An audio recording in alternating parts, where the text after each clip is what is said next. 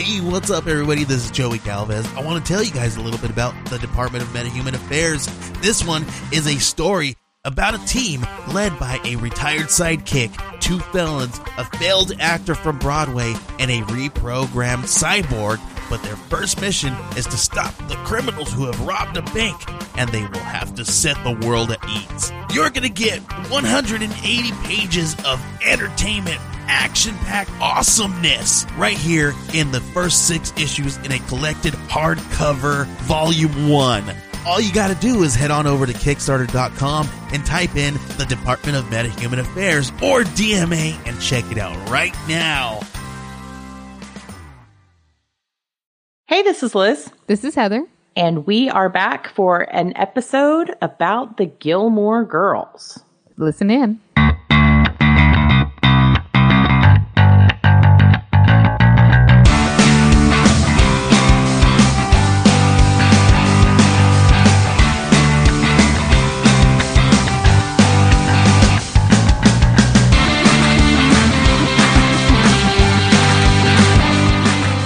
Chance to support the show?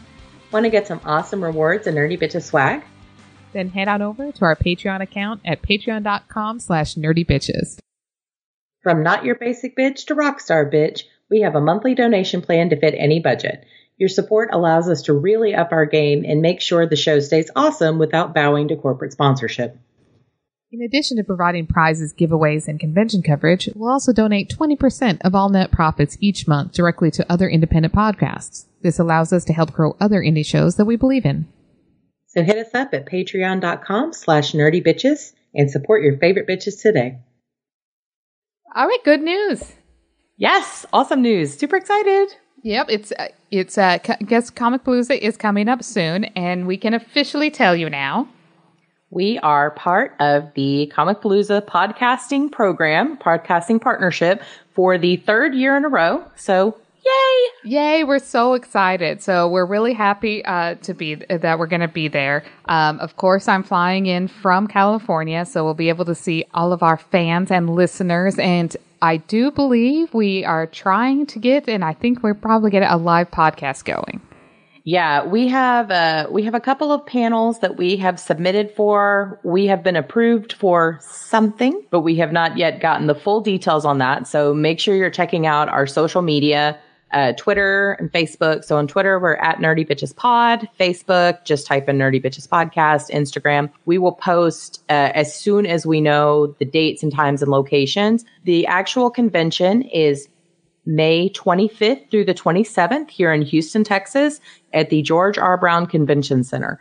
If you are anywhere within driving or cheap flying distance, highly recommend getting online, getting some tickets and coming to the show because it's going to be awesome. Yeah. And this year there's three participating hotels that have a block of rooms set up.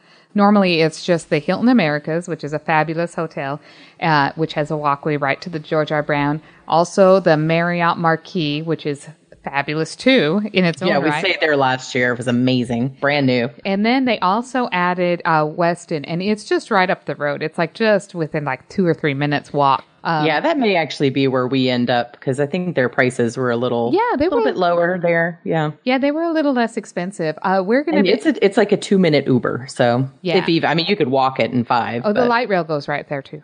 Yes, so exactly. Yeah, so. just, you just take a block. It's a block light rail, easy. It's it's going to be very exciting. We're going to have we have some big things coming up. As you know, we're now on this is episode 96, I think. So if you can do math, you can kind of see where we're going in the next couple of weeks and uh, you know maybe have something really cool happening uh, while Heather's in town.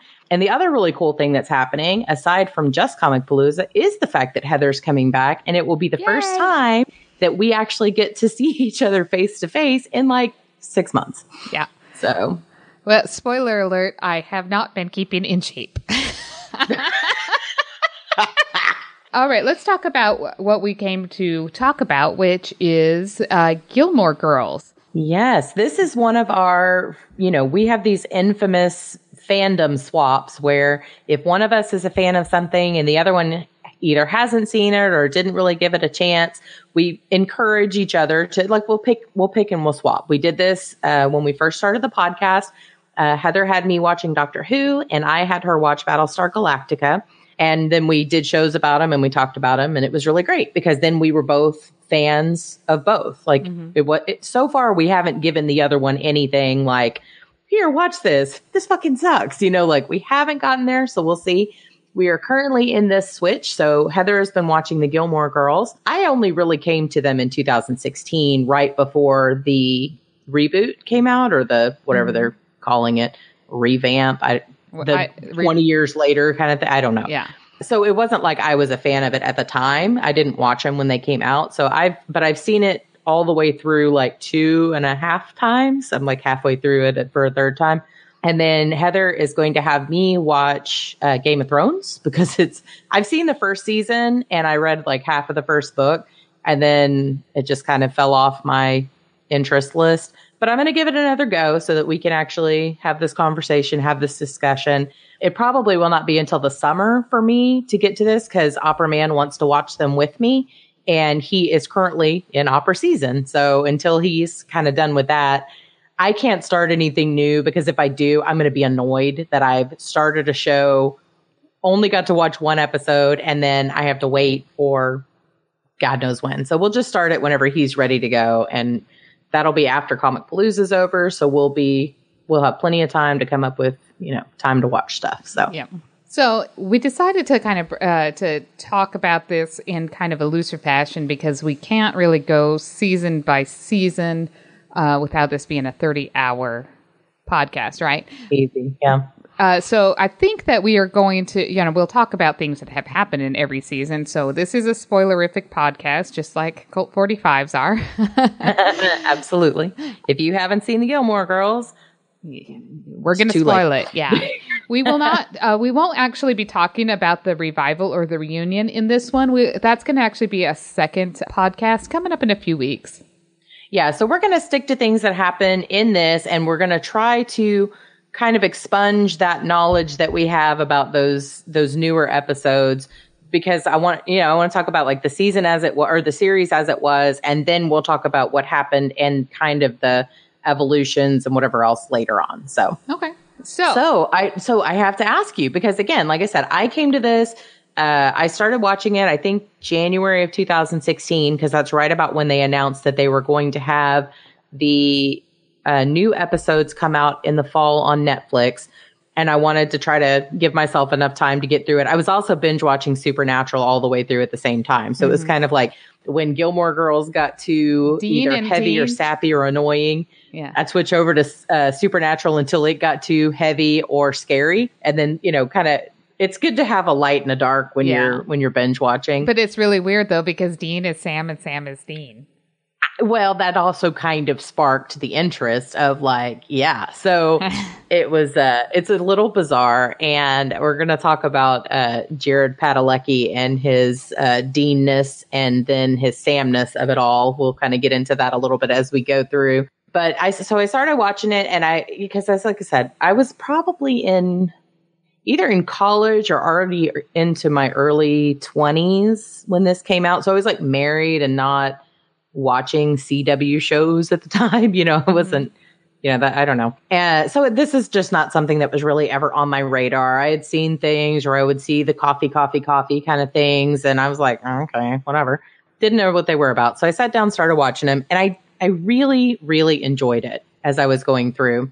Now I've gone through them a couple of times. So things that you enjoy the first time can sometimes be annoying later on. So I'm interested to hear your perspective as a first time Gilmore watcher because you sat down and watched all seven seasons yeah. and then the revivals. Yeah. So was, let's talk about it. How how did you feel? Like what did you think? Well, there was a there was a lot I liked about it. I did consider it white people problems. There oh, was lots just of white people. I mean, like like not even our white people problems. no, like, I know we it's got, like we got white people problems, but these are like rich one percent white people kind of problems. I know. So I I felt like I felt uh, it, harder to connect with them. And you think that you know as a female characters and stuff i thought that I, i'd be able to connect with them really easy.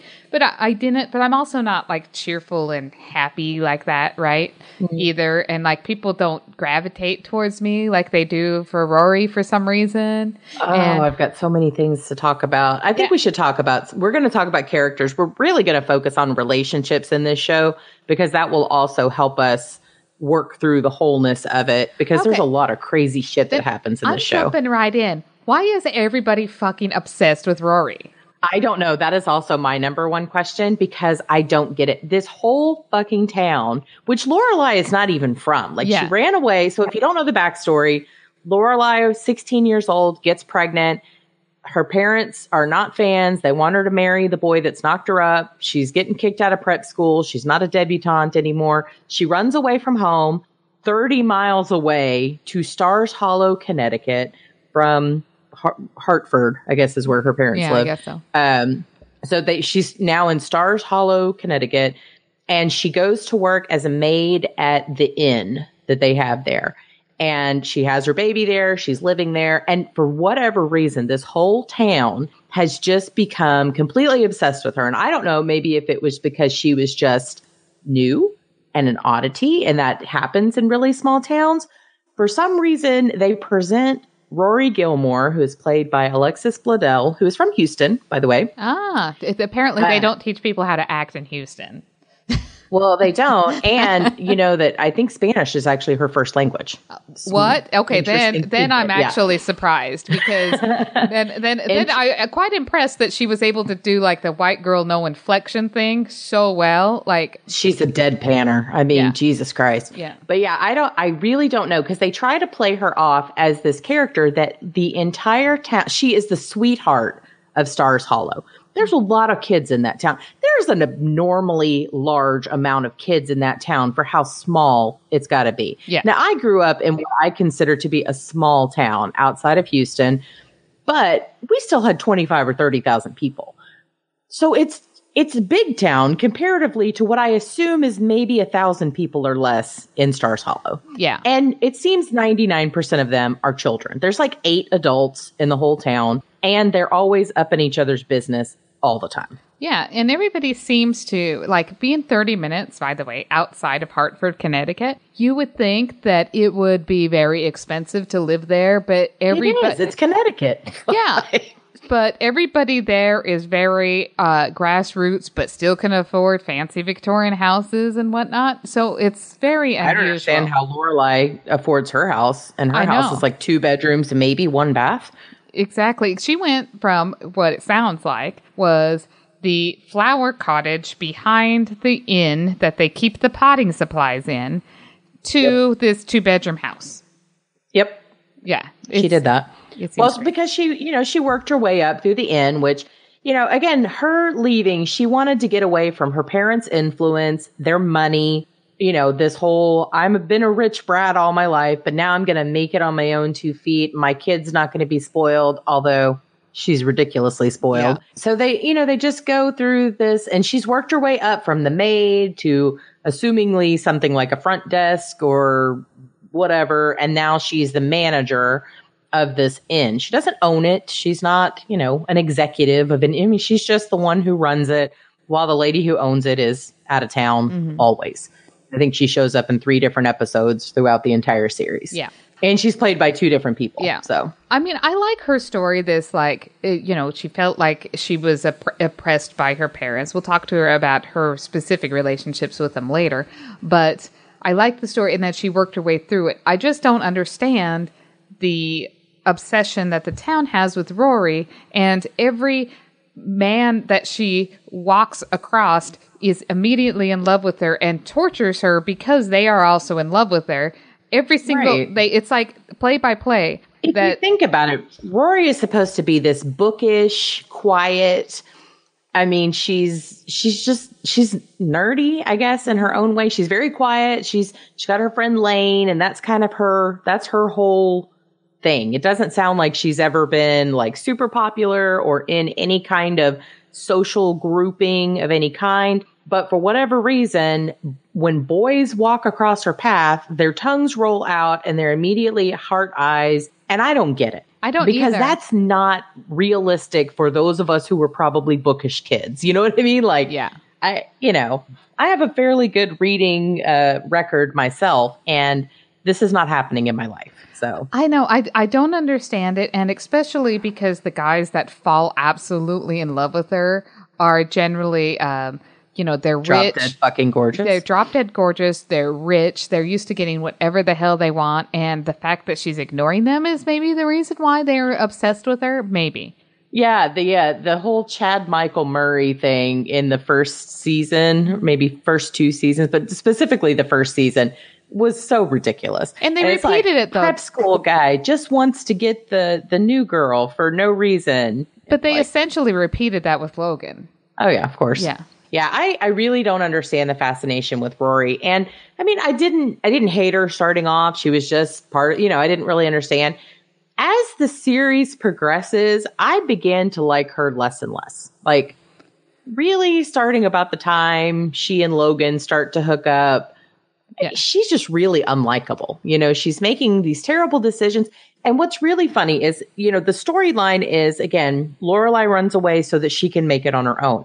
But Rory, who has lived on her own, is now taking all this money from the grandparents, moves in, becomes the debutante. Like she's now living the life that Lorelai probably would have been living had she not gotten pregnant and whatever. And it's just it's bizarre that Lorelai ran away from that just to directly shove Rory into it when it came to getting into prep school. Yeah, I that was that kind of premise was really beyond me. Let's talk. Do you have like a list of relationships, or you just wanted to go through some? I did. Ah. And then I walked away from it. it's here somewhere. But yeah, I do. Uh, so the first relationship I think obviously is the Lorelai and Rory relationship. Yeah, I feel that at the beginning, even though Lorelai like grew up there and what is the mother and was the strong one to you know put herself through you know all of the trials and tr- build herself up, you know, work as a working adult. Uh, even that said, that Rory was the grown up. Yeah, she was uh yeah, I just talked about this on a I did a recording with another podcast the other day and we just Gilmore talked about this. Girls? No. No, God, no. Not about Gilmore Girls. About some really bad, cheesy rom com movie because that's what we do. Uh, but no, but it was the same kind of thing. Like in that movie, it was like kid dad, you know, and this is like, she's like the irresponsible adult, doesn't remember to get up to go get her dry cleaning. She can't set her alarm clock. Like she just doesn't have food in the house. She doesn't cook. Like they just eat out three I- times a day. I don't How mind does she afford that house and eat out three times a day? Exactly. And I've never seen him pay. money. I've never seen him pay for a meal, so they've got tabs all over town. So Exactly. It's just all of that is a is a little odd to me. I would love to like just be able to eat out every night though. That would be awesome. But ah, I just I can't I can't pinpoint what it is about this relationship. And the and the whole series it was a we're best friends, we talk about everything, we feel comfortable with everything and then one of us gets mad at the other and we don't talk to each other for six weeks. It, you know, happens every single season. Or my life's going great. Their life is a fuck up. Rory's life going great.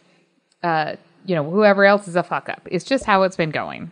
yeah, it's it's a weird relationship, and the fact that so many people really want to emulate this. I've seen a you know I have a couple of friends that I've seen who like that. It's you know single mom and her kid, and it's us against the world, and you and me and a cup of coffee, and blah blah blah. And I'm like, first of all, you should have had a heart attack by now from the amount of caffeine that you are ingesting on a daily basis. And second, I just ah, I mean, I'm good with the single mom and kid against the world, don't need no man. I'm fine with that. I don't have a problem with it.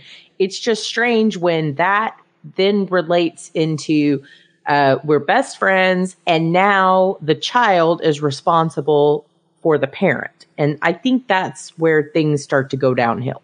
Yeah. And that's in like episode one. So, you know, it starts to starts to unravel really Yeah. rather quickly. Yeah. All right. So we kind of get a, a little bit a glimpse of it, but of course, you know, towards the end, when Rory acts and does stupid things, Lorelai then tries to take the high ground a couple times, and it was like, mm-hmm. oh, I'm just over this. It's like, by the way, both of them shutting each other out when they're disagree with each other is not mm-hmm. mature. I don't know why we're supposed to be supportive of that type of uh, dialogue or relationship. I, No, it's manipulation and it's passive aggressive and it's all the things that you don't want and all the things that aren't healthy. But you will see throughout other relationships that Lorelai has specifically, that's just her MO. She is childish, you know, like she is perpetually 16 years old. yeah. And she uses the single mom thing, to, you know, when it comes to her advantage. But she's just childish, you know. She gets in a fight with Luke and she won't go in the diner for six weeks. And she gets in a fight with Max and then they're not talking. And you get in a fight with this and you just run away. That was one of the things I was watching um, one of the episodes the other day. And I think it, it was uh, Sookie's wedding was the the last episode that I stopped on in this particular round.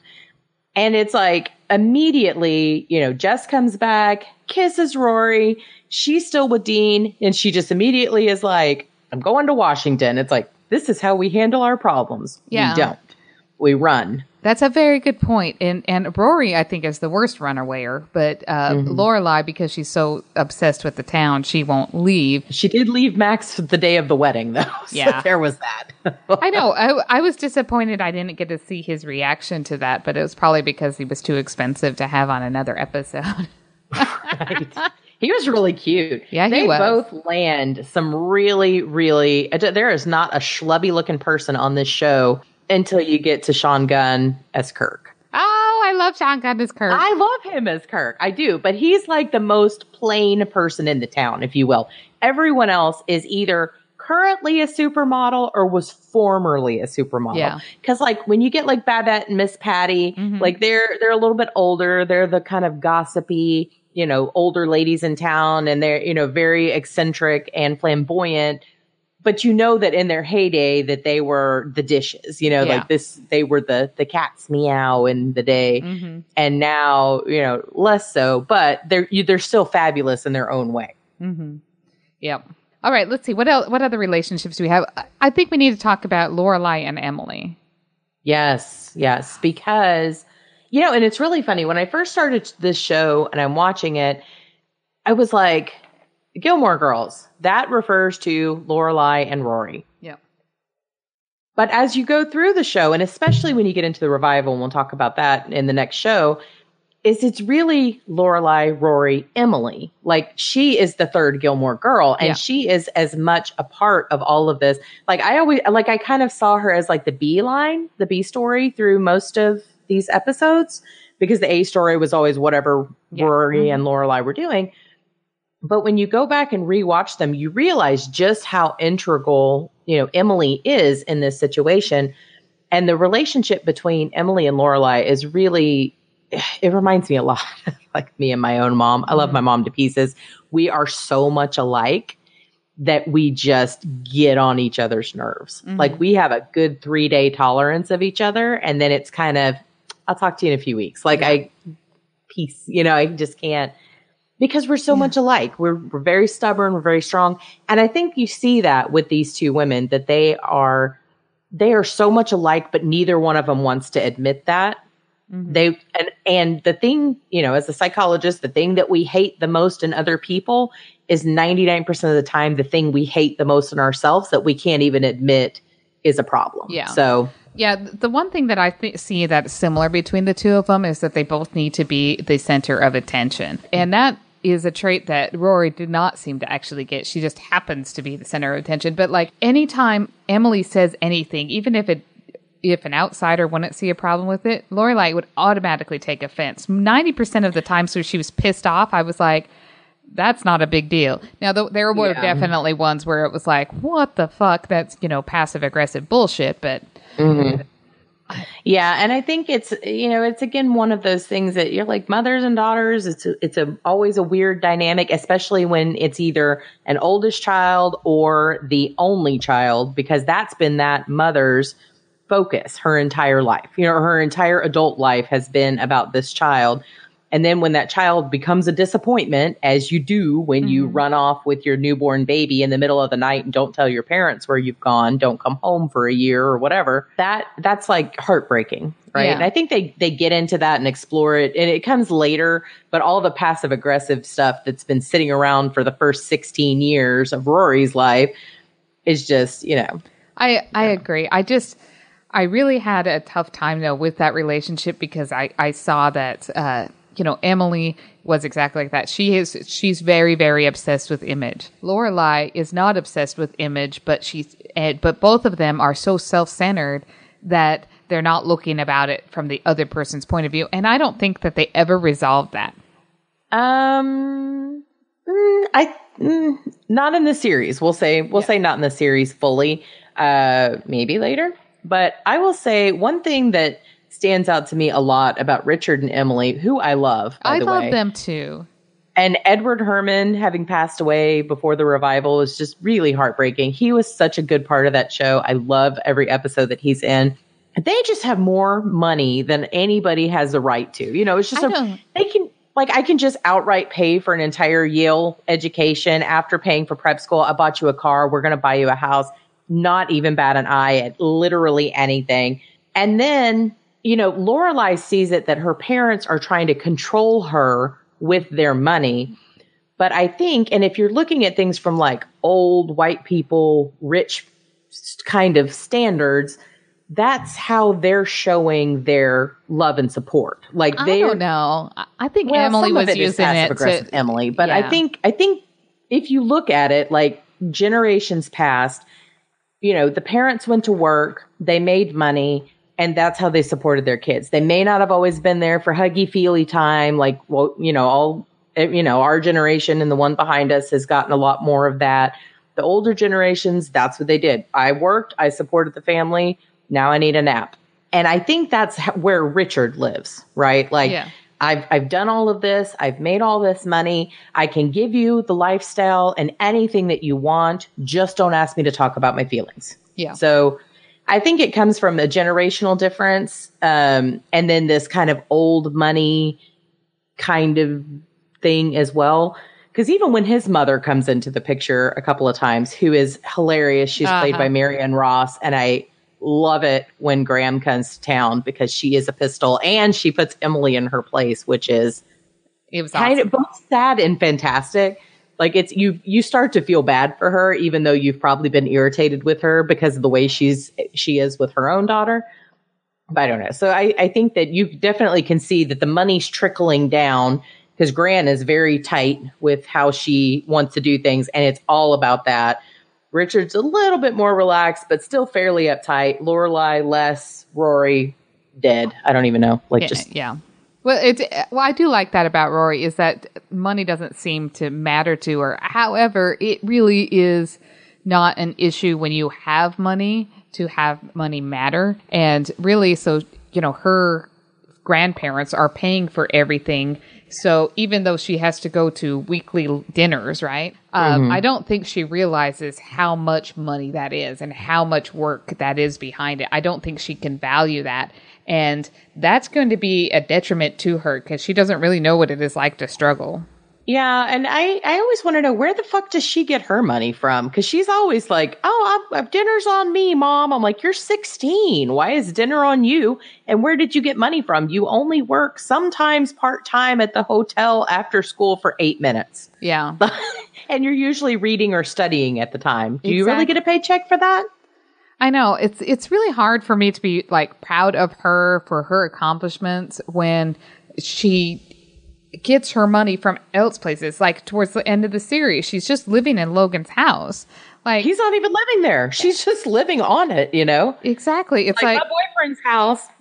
I don't even have to pay rent, bitches. I know it's just, You don't understand the struggle of the every person, the Lane Kims of the world, who are like, holy shit, how am I going to live in this apartment with my bandmates? And we're going to pay rent because I can't live with my controlling mother anymore. Yeah. I work two jobs and have a weird band. So, Yeah, I mean that actually. By the way, though, Lane's little apartment Lane. with with two roommates does make mm-hmm. sense. Like you Yeah. can't afford to live on your own in Connecticut when you work as a diner waitress, getting you know, uh-huh. A tip 20% of a 50 cent cup of coffee is not a lot of money, right? So, no, it's not. you know, it's, it's, it does make it difficult to earn a living. And so I did like that storyline with her. I thought it was funny at the beginning, right?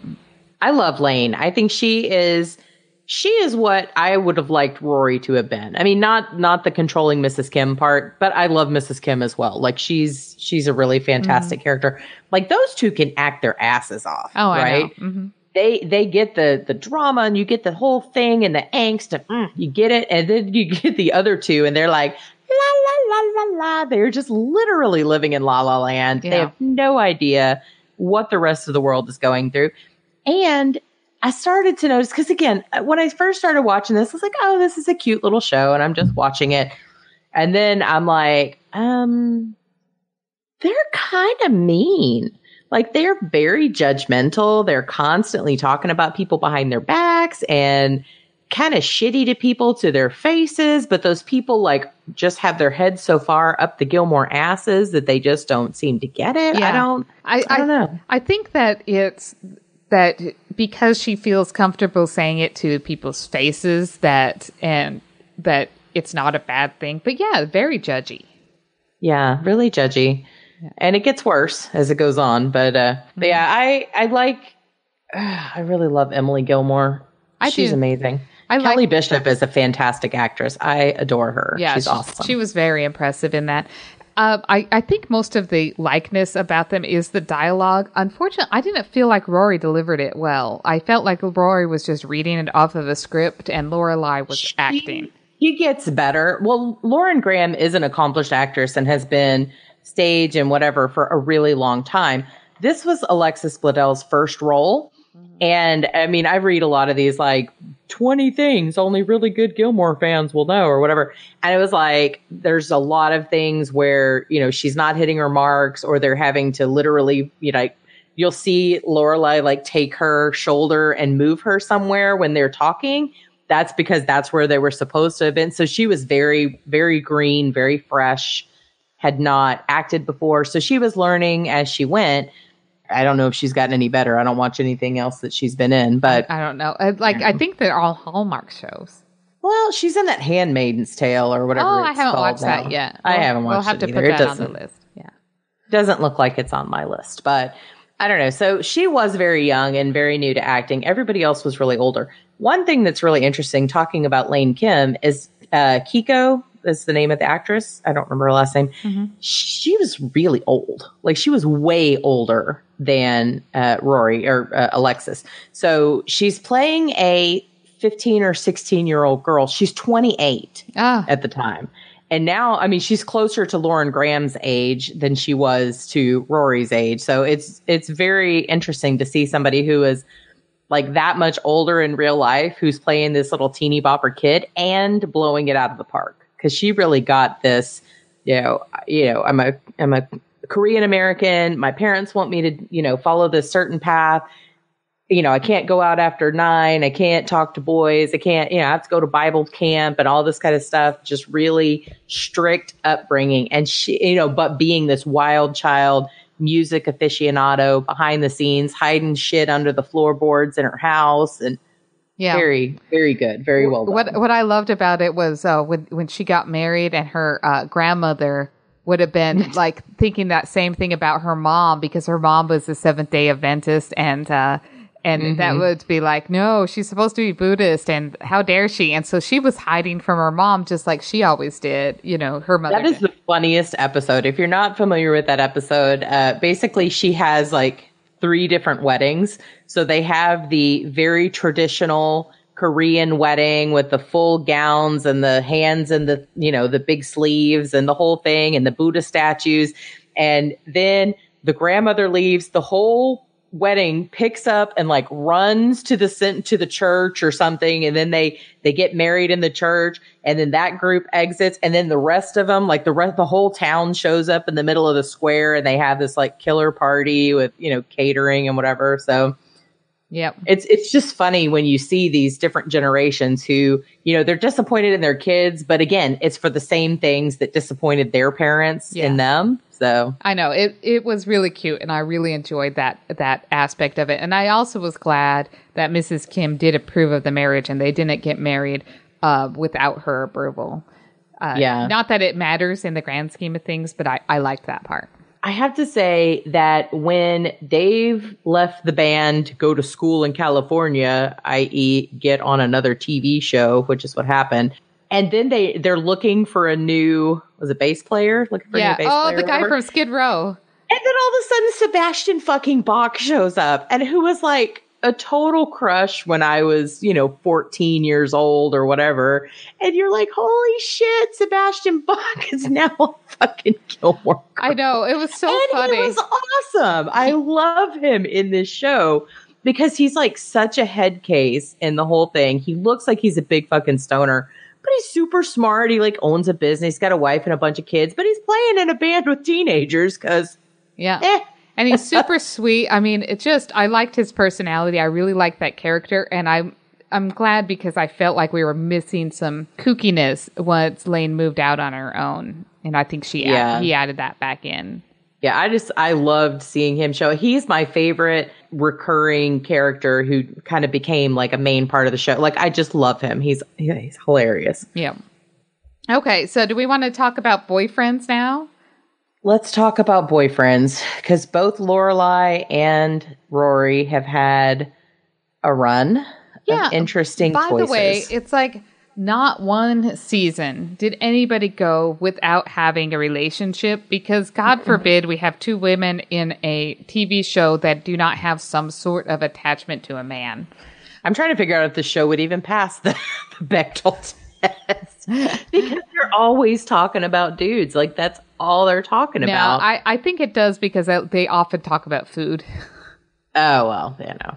Man, if I Yeah, could if I could eat like that, that'd be so nice and look like that. There is here's the deal. That is the most unrealistic part of this whole show. Right behind the coffee addiction is that there is no way that they could eat as much as they do because it's not just that they eat out every night. It's they're eating out from like six different restaurants every night and they never seem to eat leftovers. You ever notice that? Sometimes they'll like, "Oh, we should pull it." and they'll sniff it and it's 8 years old and they just don't drink. Yeah. yeah.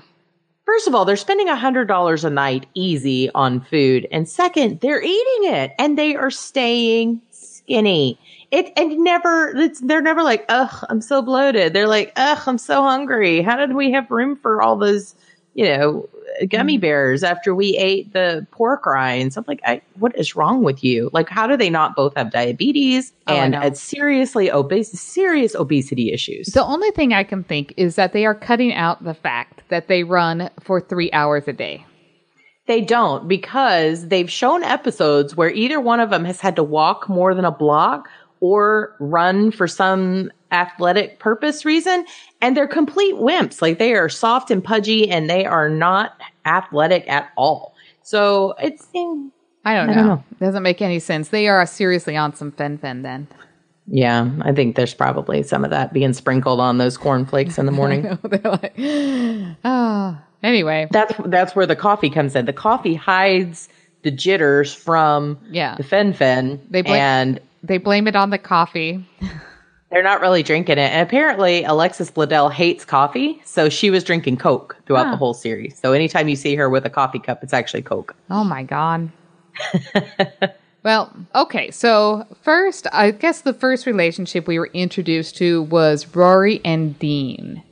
Mm-hmm. So Dean is the new boy in town. Yeah. Dean is played by Jared Padalecki, who later becomes Sam, and he brother to Dean in Supernatural.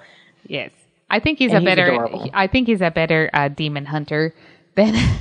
Easy. Absolutely. every minute. You Yeah. know, he his arc kind of changed, right? He started out as being a, "Hey, I'm intrigued that you're smart and I, you know, really interest you." But he went to school and he was smart on his own right. But then they kind of Ish. Yeah, Dean Dean kind of becomes dumb, or at least he starts to struggle a little bit.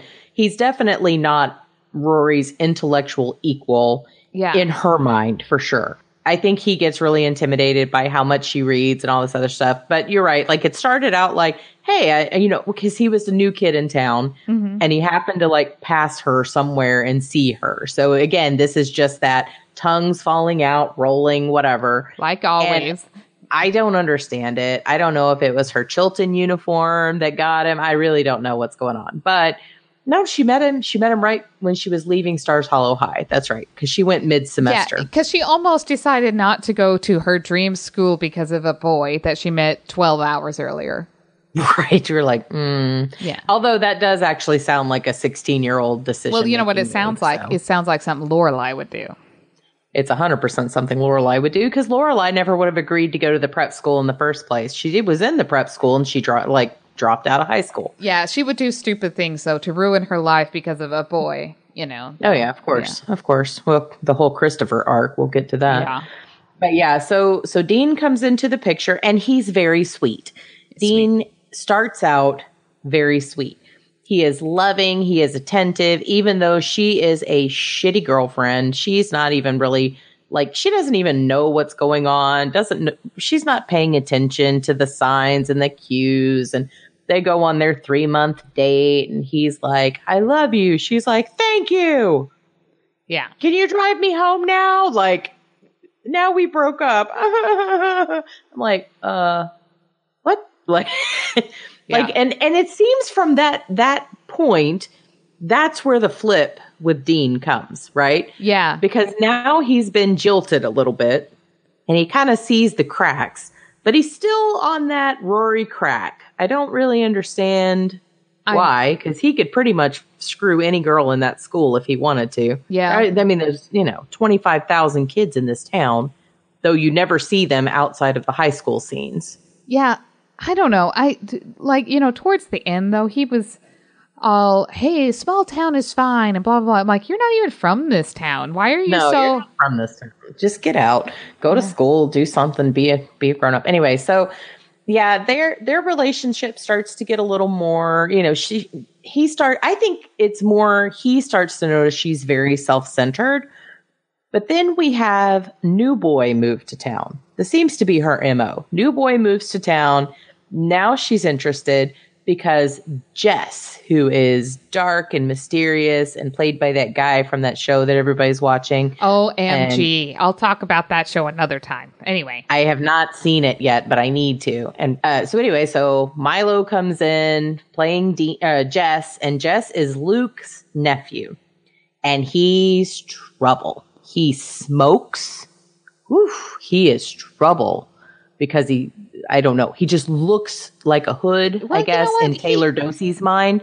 Because Taylor Dosey seems to think he owns this town, but he doesn't. But I love him because he's hilarious. I, I really love all of the major, like all of the other characters outside of these two.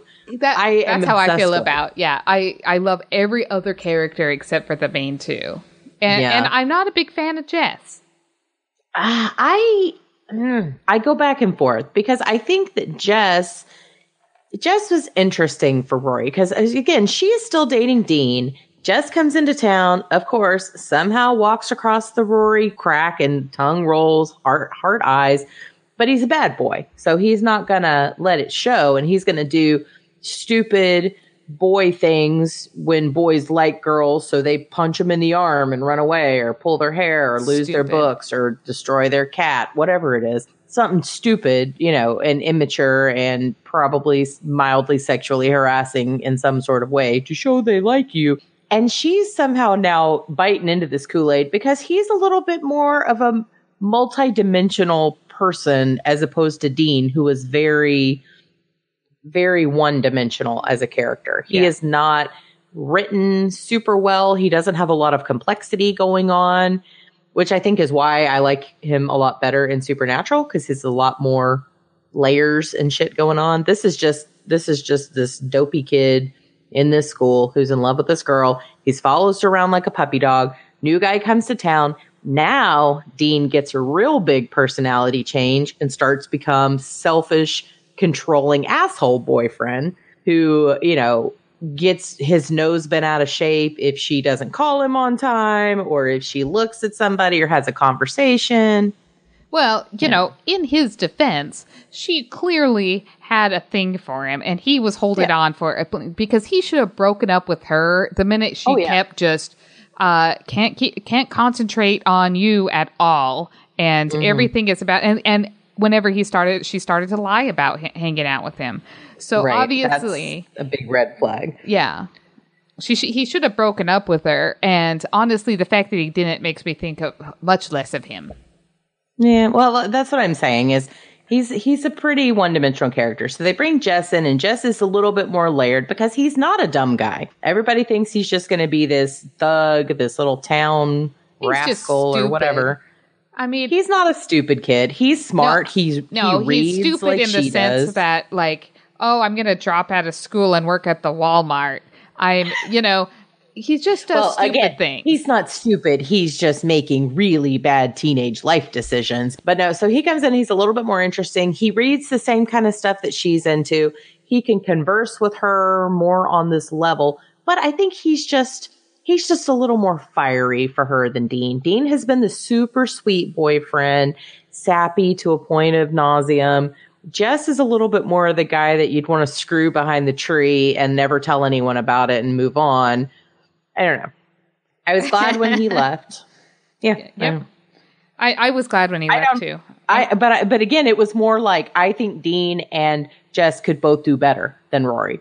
Like they they could absolutely move on and do way better. Yep, I agree. So I think the next big relationship because we'll get to Logan a little bit. Yeah, he's further down. Yeah, he's he's Yale years. He's you know she's got like four seasons between this Dean and Jess business. Speaking of But that, now let's let's talk about uh, Rory's relationship with Harvard versus Yale.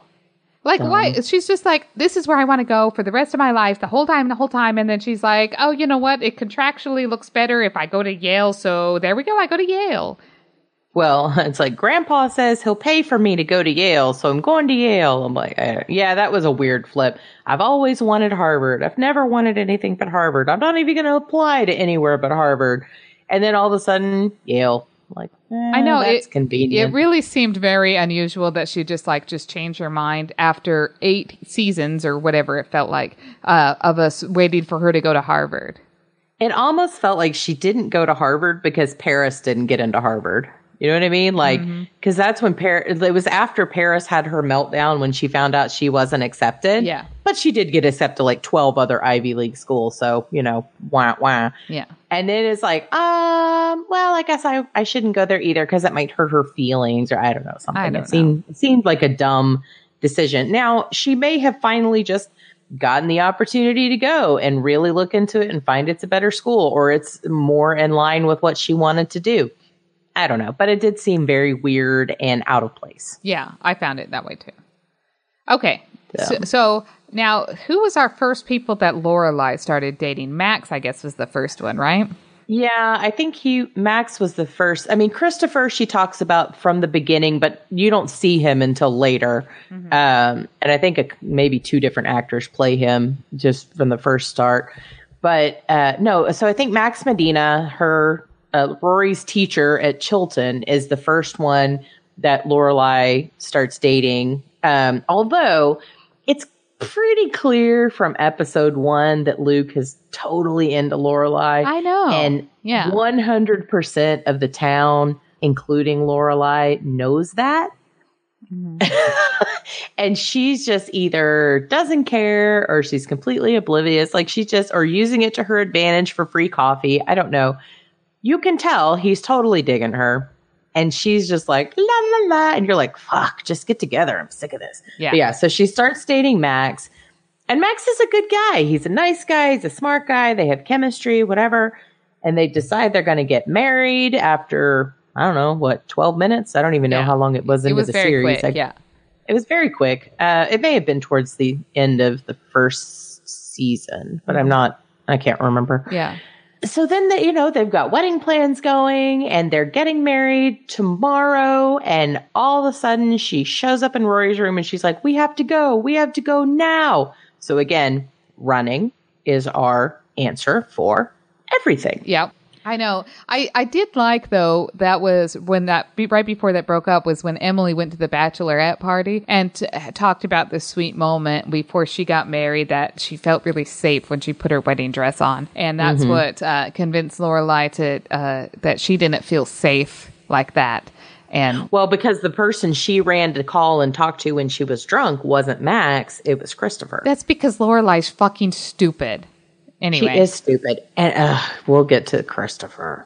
But yeah, so she she basically bails on Max. She and Rory get in a jeep, and they spend the entire episode lost and just driving in circles for no good reason. think they go to a bad B and B full of cats and old people and shit, and uh, it's just it's just not good. Like it just she's so selfish. She, she doesn't even call him. She doesn't I know. say I think she makes Sookie tell him, you know, just like really? Yeah. I didn't feel that Max deserved that end. And if she was feeling No. that distracted, they should have given us kind of a better indication earlier in Mm-hmm. it. And I didn't get that feeling at all. Like, uh, No. they did like the episode before they broke up, they made Max say a couple assholey things. And I was like, are they trying to split them up? And yep, that's what they did. Yeah, it's it's tropey. This Yeah. show is tropey as fuck. If you listen to our our tropes and cliches episode, Yeah, it's, it's got it all. Let's go ahead and stop for a second and listen to a promo for one of our podcast buddies, and we'll get right back to you. absolutely. Hi, everyone. I'm Ashley. And I'm Justine, and, we make up the Cutaways podcast. We're watching the good, the bad, and the essentials of the romantic comedy genre. So far, we've fallen in love with Cary Grant, met up with our terrible friend, pal Joey, and had the desire to run our fingers through Patrick Dempsey's hair. Join our slumber party for your ears every other week, brought to you in stereo from our blanket fort in Hollywood, California. You can find and subscribe to us on Apple Podcasts, Stitcher, or your favorite podcatcher. Our digital blanket fort can be found at thecutaways.com. If you are the social butterfly types, you can also find us on Twitter, Facebook, and Instagram as at Cutaways Podcast. All and right. we're back. Yep.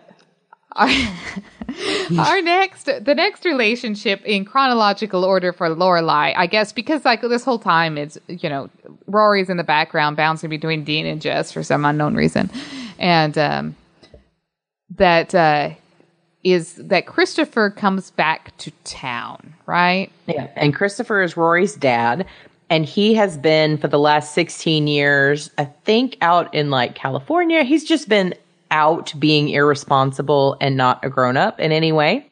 And he starts coming back around just before, I think he came just before Lorelai and Max get engaged, or maybe right after they got engaged before the marriage gets called off. Cause that's probably one of the things that bolt, you know, caused her to bolt Yeah.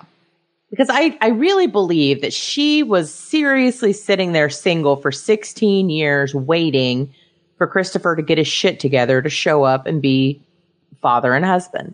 And she just always thought that was the way. And they've said it a couple of times. Like that's just kind of what they thought would happen, that they would end up in the same place at the same time and that would work. And Rory's their kid and it's, it would just be golden. So after she and Max break up, she ends up having mm, sort of more of a flirtation, I guess, with Christopher. And then, right as it looks like it's about to get into something, he's like, Oh, well, you know, I'm moving to Boston and I've got this girlfriend named Sherry and we just moved in together. And she's like, Oh, Yeah. okay. So then they don't talk for like six months. And then he shows back up and Sherry has moved along or whatever About to leave him, like they're separating their households or something like that. Yeah, like they, you know, he doesn't think he's going back. This is this is the episode of Sookie's wedding, by Yeah. the way, that they do this. So uh, she's like, "Well, why don't you just hang out here if you don't have to rush home to her?" And he's like, "Okay, I'll stay at the inn." Oh, you're downstairs at the inn decorating in your bathrobe at three in the morning. Let's fuck. Yeah. And they do. so then, you know, the next day, and they're all happy about it and holding hands and kissing in front of the whole town. And Emily and Richard show up and they're thrilled because they've, you know, they've not wanted nothing more than for her to marry Christopher since the second, you know, she got you know, Lorelai, you know, Lorelai got pregnant and they're all happy and they're excited. And then he gets a phone call that his girlfriend is pregnant. And now he's got flashbacks to how he wasn't there for Rory and for Lorelai when she was pregnant. And so now he has to go back and do the honorable thing, even though it's not what he wants to do at all. I'm like, you know, you can still be a supportive dad and not be with the person if you're not actually in love with them anymore. Yeah. Well, he didn't. Um, he didn't seem to know how to do that the first time around, so I think that that's why he felt Well, like. the first time he was 16. Yeah. Who knows that at 16? I mean, that's not, I mean, honestly, even if your parents are rich and you don't really have to worry all that much about finances, who knows how to be a husband at 16? And what are the odds that, you know, encouraging 16 year olds to marry is going to be a good plan and going to be a lasting idea? I know, which is what the Gilmores did, and so mm-hmm. and good on Lorelai for not accepting that as a solution. Yeah. Like, while I may not agree with the runaway in the middle of the night thing because I think that's childish, Especially uh, with the yeah, I certainly wouldn't have gotten uh, married to some guy at 16 because I got pregnant. So, Exactly. Anyway, then Lorelai is heartbroken, and it was really hard to connect with her heartbrokenness on this because I really wasn't invested in Chris. He just showed up. This is what happens on these series where they're just like, let's just plop somebody in, give them chemistry, make them break up, or let's just plop someone in, have somebody else kill them, and then somehow you're going to want revenge for the rest of your life. And you're mm. like, but we just met them. I know, like I'm not I don't care. He's been around for one episode and wasn't he a different guy in the last one? Like yeah, it's it's really hard to connect with Christopher. As you go through the series, maybe a little bit more, but he still never really seems to grow up to me. Like he's he's a good-looking guy, I'm not going to lie. But I eh, I don't know. Like and he's not a very good dad to Rory. Yeah. Like he's not around. He doesn't know her. He doesn't really know how to connect with her. And she's, you know, at, at some point, well, actually, when this happens, she's pretty much done with him for a good long while as well. There's a couple of times where she kicks her dad to the to the curb because she's just tired of his bullshit. Yeah. But you know, we'll we'll come back to him again because after that, uh, I guess she started dating. Oh, there was that friend of her dad, or like the son of a Oh, friend. yeah. Uh, Digger, was that his name? I don't know, something like that. Yeah, they called a Digger. They call him Digger. Yeah, Digger. So Digger is the son of her dad's boss. yeah, and her dad had just been forcibly retired, and so they were super pissed that this Digger is coming around. But then it turns out he's going to go into business with Richard. They're going to become partners, and so of course he and Lorelai start sleeping together because that is what you do: is you screw your dad's business partner. Well, that's the, the, reason why is because she always tried to get back at the her parents. So she would always do things to fuck with them. I just don't understand her pettiness. She's a spiteful child, Yeah. is what she is. She's a 30 plus year old child, you know, woman child in this case, which we don't see a lot in movies. So I guess, you know, good for her for taking on a dude's role for once. I don't know. Yeah. But uh, yeah, so she has a relationship with Digger Oh, for.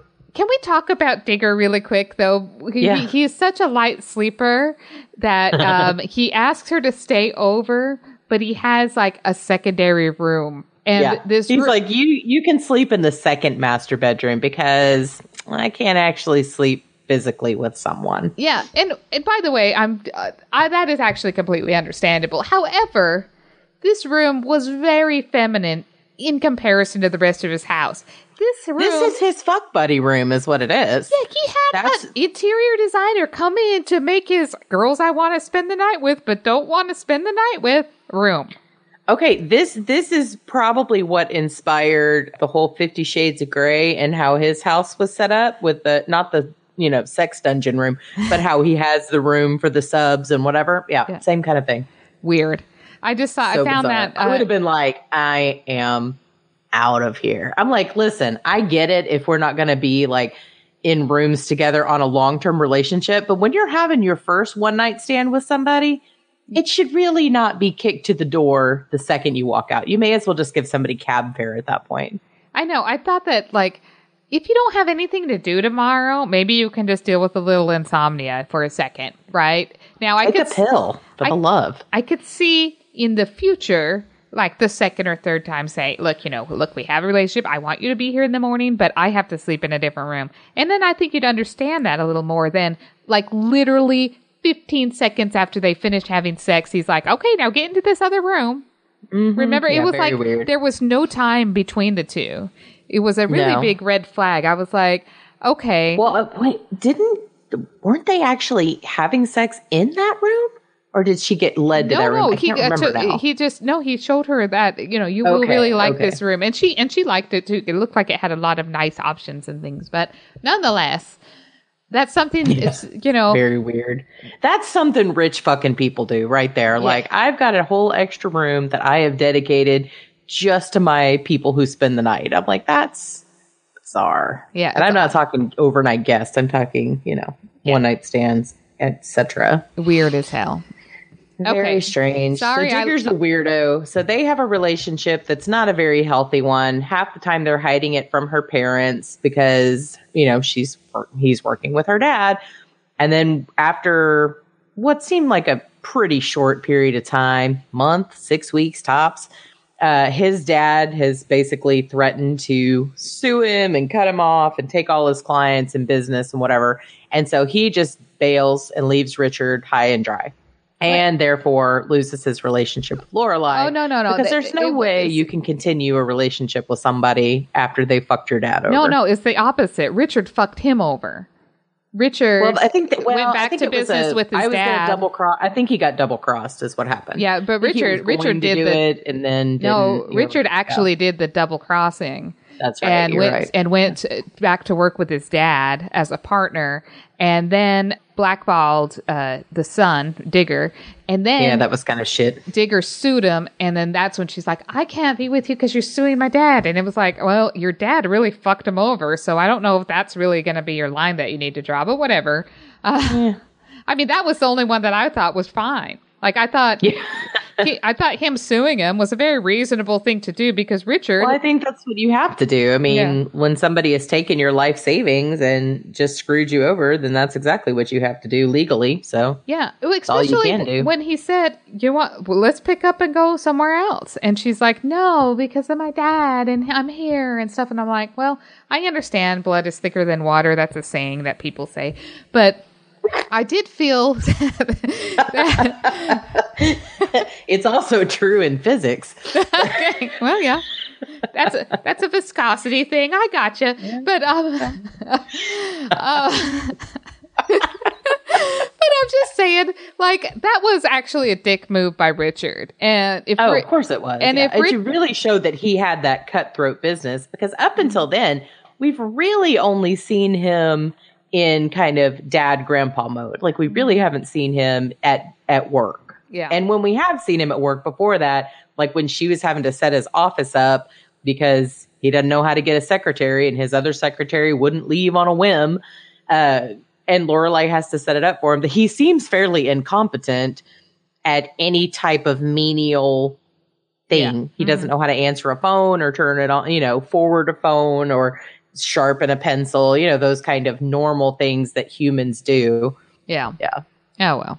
Anyway, so but that was the next relationship, and I think have we met Logan yet for Rory? No, not yet. I think she's still at the end of Chilton, so she's probably still dating Jess at this point. Yeah, I don't know. I do want. Jess is about to take off is, you know, kind of the Yeah, it's stupid. I mean, I'm sorry. I did not like the Jess storyline because Jess did everything to push her away while claiming he wanted her. But and again, I see. I used to see guys do that kind of shit a lot. So Yep. it's not an unrealistic thing that happened, like some of the other stupid shit that happens. But I don't know. I, it's not a comfortable line. No. You know, like everything about Jess was uncomfortable. That's a, that's that's a very good way to put it. Like you, you didn't know if he would just on a whim like destroy his life and maybe take her with him. Right. You Crash her car into a tree and then run away. Say, Yeah. yeah. I don't. Yeah, he's his whole person and storyline. Like I said, I I liked him, but it was very uncomfortable to watch. And when you're watching these type of shows, you're kind of more into the comfort than the discomfort. You're not Yeah. watching it for that. So when you get these heavier storylines where it's it's a bit more awkward like that and just makes you question and you know Yeah. why am I under yeah I This- don't get this it is the- and so I think that was it I was just I was Yeah. uncomfortable with the Jess situation Yeah, I had the hardest time with the Jess situation um, because I knew Milo from Heroes and I knew him from This Is Us as Jack.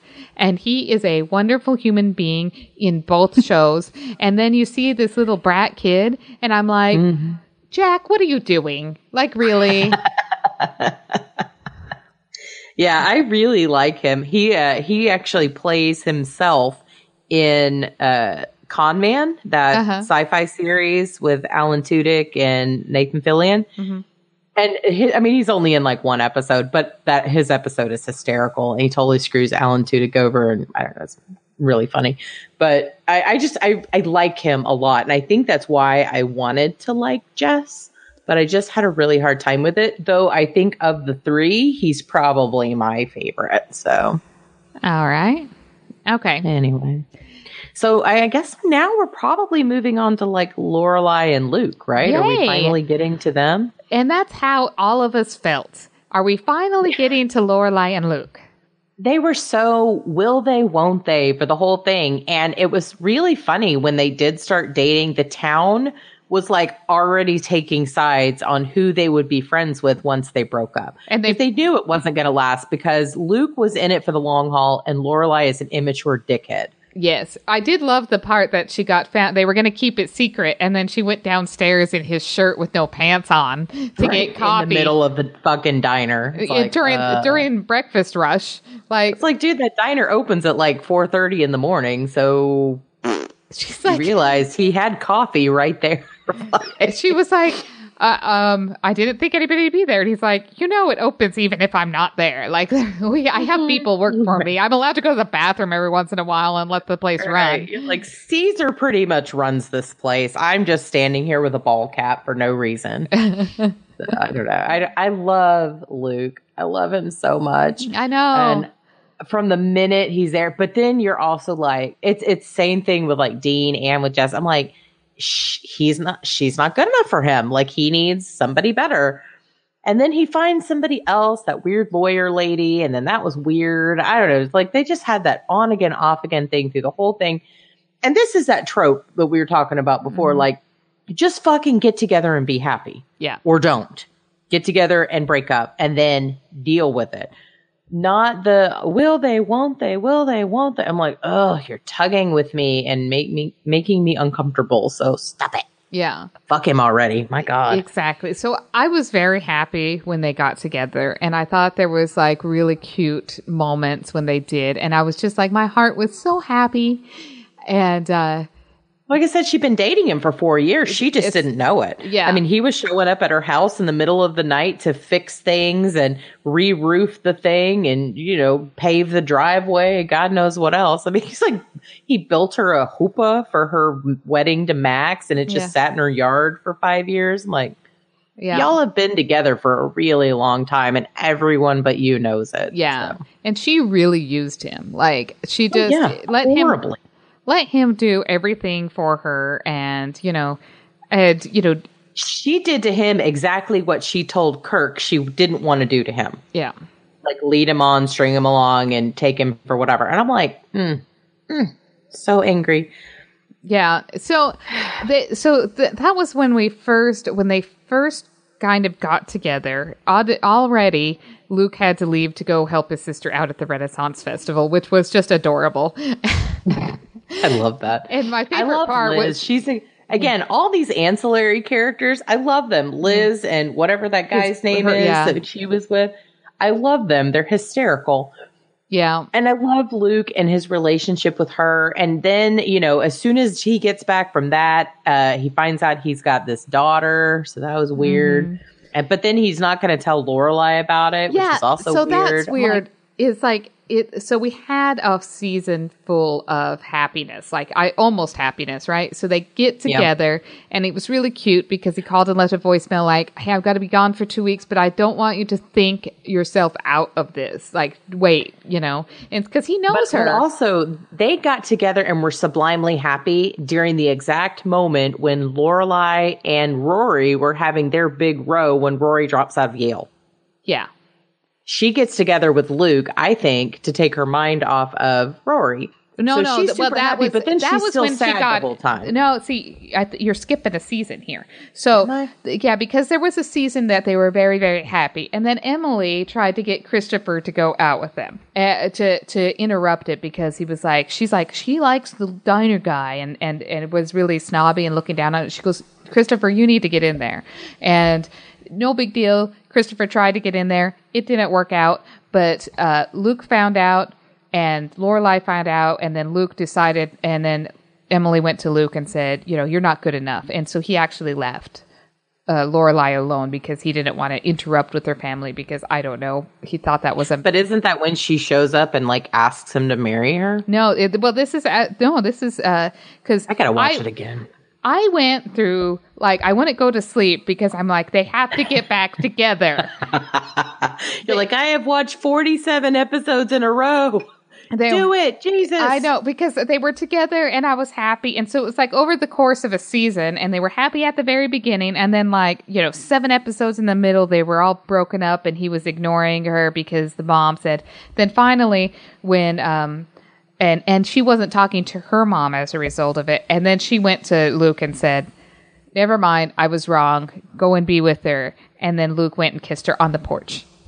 No. It was Yeah, very I think sweet. it was like season five is when they get together. Season six they break up, and season season seven they're on again off. It's like they're half mad. I Yeah. don't know. It's just yeah. So that's, Season and, seven is its own thing. Yeah, so that's when, and then they get in that argument, um, Lorelai and Rory over her dropping out of Yale because Rory, for a very smart girl, is dumb as a fucking rock. Because Well, this is when she stole the yacht, wasn't it? She, yeah, she and Logan went to jail. Yeah. yeah, stupid.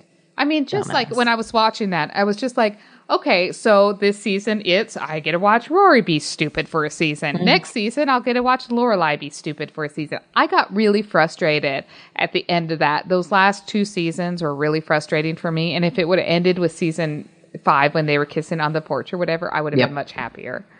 Yep. Agreed. So, yeah, But yeah, they had to run through the whole thing and but yeah, so the Luke situation, you know, gets resolved at the very end. Well, Spoiler yeah. alert. yeah, They kiss. yeah, they kiss. But yeah, that was the thing. It's like she was getting in a fight with Rory, and she was like, "Oh, Luke, marry me," and I was like, "Okay, that seems like a reasonable conclusion." I know, and he's like, Yes, yes. Mm-hmm. Amelia, here's the ring I bought you the day I met you 15 years ago. Yeah, Yes. I know he was just very, he was very, it was very uh, desperate, and it was funny, but I, I enjoyed it. was. I, But I, I actually really liked having to watch her come to terms with needing to start groveling and apologizing because she had to do some growing. So that was that was actually pretty good when that part happened. yeah, I, I it agree. doesn't last, but Now- it, you know it happened. And then, you know, then the writers are like, well, nobody can be happy. So let's go ahead and make Rory get Luke a love child. Yeah, let's go ahead and make Rory get her head out of her ass, go back to school, and start dating a rich dude. And But now she's gonna live in the she's gonna live in the pool house with her grandparents Stupid. and throw lavish parties because she had the whole place redesigned with an interior. It's like uh, again, all of the things that Lorelai ran away from, Rory is now running to and taking with no regard for yeah, any, you know, like no real understanding of what any of it's worth. yeah, and and doesn't and doesn't seem to care about continuing to go to school, which is absolutely ridiculous. Because now you have a criminal record, kid. You need a fucking degree. Well, and here she's, you know, Miss Smarty Pants book smart, and now she's just going to drop out and go to parties all night. Like, what? Exactly. Like the debutante life is not for her, but she was just running away from it. And I think that we all saw that, and she just didn't see it. Of Uh, course. But when, um, but during this time, she's dating Logan, who is, you know, a rich kid that uh, really liked her for some reason. Again, you know, and she's the one that Way convinced him. she liked him. That's how it works. of course. Oh wait, totally. We totally skipped the the naked guy. Oh, I like the naked guy. She doesn't date the naked guy, but he has like a huge crush on her, as they all do. Mm-hmm. She is totally friend zoning him. Eight ways to Sunday. There's no problem with friend all but, like she all but makes out with Logan right in front of this guy. She is a total asshole to him. That's the kind of guy she should have been dating. I know honest. it really was. I think they would have been fine together. Um, I did Mm-hmm. have a problem with her be like, "Oh, we haven't been friends in so long, so what we need to do is we need to have like a party and hang out." And that was like, he, you know, I've talked about this this friend zone thing. I I hate the term friend zone, but if a guy um, has feelings for you, you got to nip that shit in the bud, right? Right. And she doesn't. She just lets it drag on. Well, again, it's almost like the Luke thing. Like she's dating him, she's just not giving him anything. You know what I mean? Like she's spending all of her time with him, and there's nothing wrong with wanting to be friends with somebody. But when you know that they're into you, and again, they know it or they're so self centered that they just can't even see that these things, like you're right, they need to nip it so that you can say, hey, listen, we can be friends because I really, really want to be your friend, but it is not going to go anywhere romantically. Like, boom, done. Yeah. Because when she's leading him on like that and like they're hanging out all the time and they're late dates and studies and she's seen him naked and all this other crap. And then it's like, oh no, sorry, I'm going to go out with Logan Huntzberger because he's rich and you work at the coffee cart. Yeah, I know. It, It just seems really petty from somebody who grew up in like a house that probably only had one bathroom. yeah, uh, yeah. I totally think it only had one bathroom. But And it was upstairs. There's no way they had a bathroom downstairs. No, not in a house that old. Anyway, but so Lorelai starts to, or Rory starts to get her head out of her ass, and then um, at the same time, Luke decides that he's going to hide the fact that he has a love child from Lorelai for some ungod known reason. Oh, because the mom told him.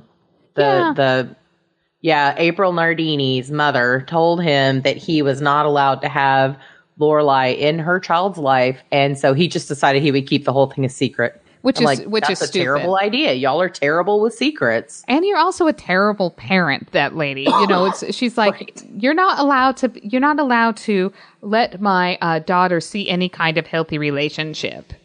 Well, what I would have told her, because listen, I get it. Like, as a woman, if you have a child and she's just getting to know somebody, you don't want her to be with somebody, but they were engaged.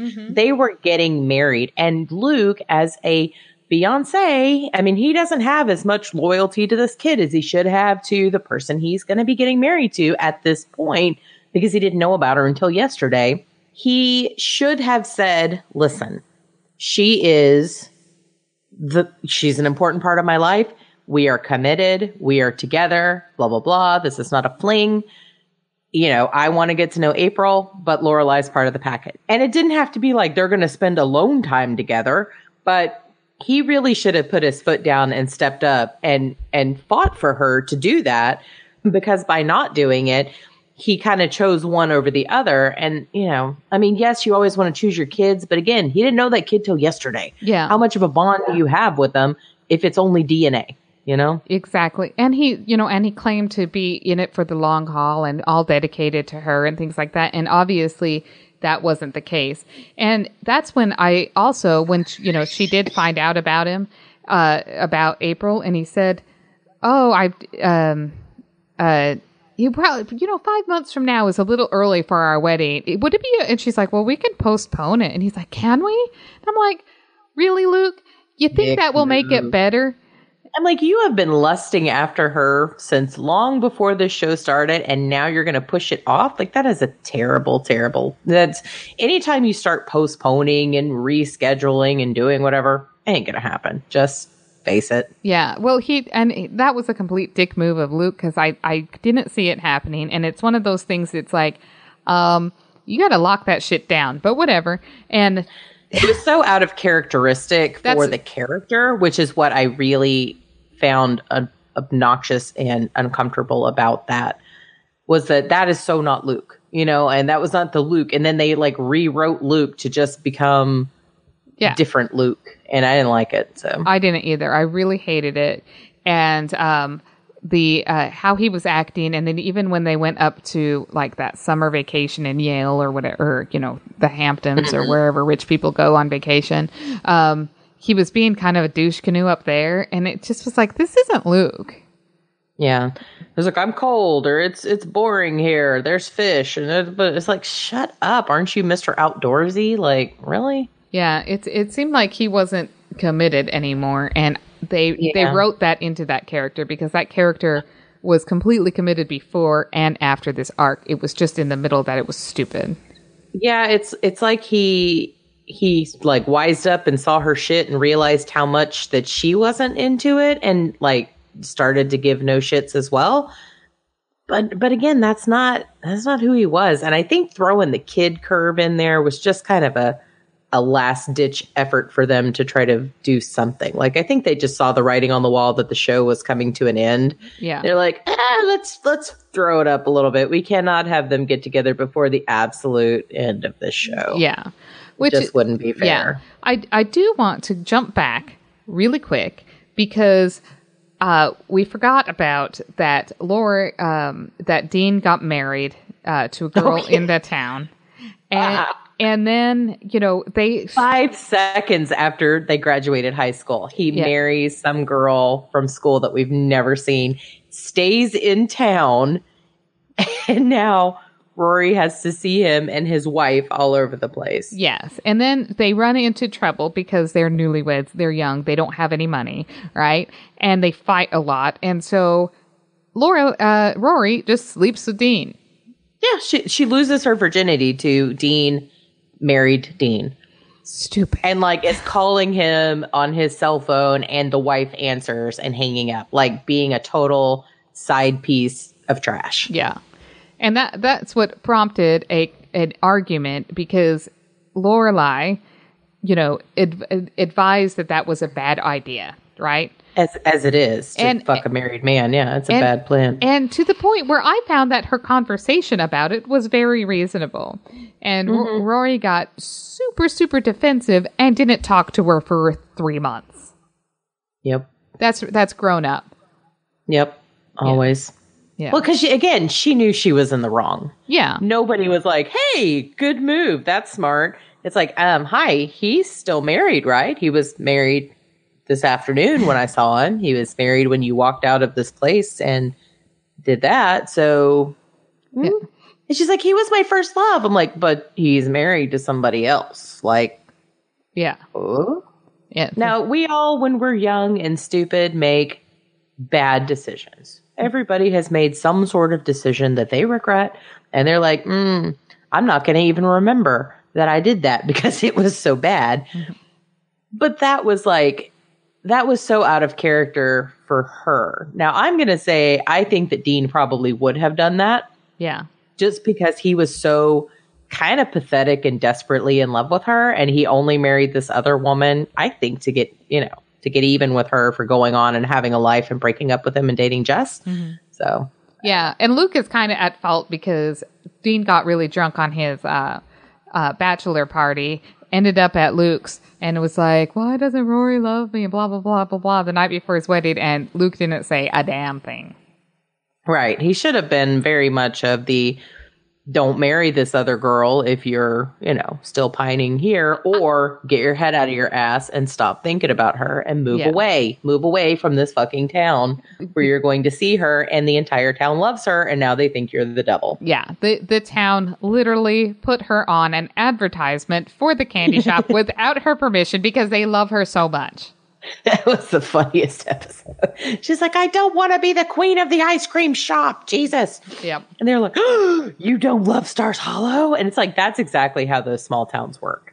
So, It was funny. All right. So bad decision, which would, you know, her being stupid prompted Lorelai's life to get a little better. And, and then every time that, uh, Lorelai's stupid, then Rory's life gets a little better because it's like a seesaw like that. yeah, it has to be. They cannot possibly just be normal humans achieving life at the same time. I know. It's. I just had a tough time with that. I was like, okay, so this is the the, the season that Rory s- screws up the whole season, and then the next season, oh, this is the season that Lorelai screws up the whole season. Okay, Right. Let's talk about Christopher. Oh, Christopher. Jesus. Yes. So, so Lorelai decided that her saying, "Oh, it's okay that we postponed the wedding to Luke," was not good enough. Later, instead of talking to him intelligently about her concerns, she just got drunk and uh, touted it off to the entire town, and then Yeah, screaming at him in the middle of the street. yeah, and then cries and t- tells people they're still getting married because she doesn't want to tell them they're not, and. Then And she hasn't returned anything. She hasn't changed the date. She hasn't canceled anything. It's like, um, you're broken up, whatever, or you're in this fight, or you've pushed this off, or whatever. And then they, I don't remember what precipitated it, but they did have a big screaming row in the street. And that's when she leaves and shows up. Well, she, what, what she did was instead of talking to him about these concerns that she had and saying it doesn't feel like you love me anymore and blah blah blah, instead of saying that like a normal thing, she said, "We need to get married now. I want to get married now. You're gonna go with me, and we're gonna elope now because God damn it, we're getting married now." And he's like, "No, I'm not ready to get. That's you can't just spring this on me. Okay, let's you know let's think about this." And she's like, "No, you have to know now." And then she goes and sleeps with uh, Chris because he wouldn't give her an answer at that moment. Stupid. See, she just made a stupid. Childish. Exactly. And then the next morning, guess who's at her front doorstep ready to go and elope because Luke realized it, but he needed maybe 30 seconds to think about it. But it's like, oh, you know what? Sorry, you fell on someone's dick that quick. But Well, okay. uh, as you do. I mean, you always have backup dick just waiting around. I'm like, really? Mine's on speed dial. speed dial four. Although I've, I've got to say, I think my favorite, just little twingy moment out of the whole show is Luke showing up on Christopher's doorstep, punching him square in the face, and just walking away. yeah, that was awesome. I'm just, I, we've settled this now like men. I have punched you out. You have fallen to the floor. We are done. And it just, and that was great. And then I'm just like, fuck you, Lorelai. Like, I don't even want to see things from your point of view. Just shoot me over to Luke's apartment and put the camera there because that's all I want to see. I know. I was I was over it at that point. Um, so then, you know, because they pissed off all of their audience, uh, Right. then they're like, you know what? Lorelai should marry Lu- or marry Chris. She's just going to go to, they're to go to Paris and she's just going to marry him in Paris and not even tell Rory. exactly. Like, what? and by the way, Chris, um, that was like the rape of marriage. Like you're like, well, you're this far along. How about just the tip? You know, that type of thing.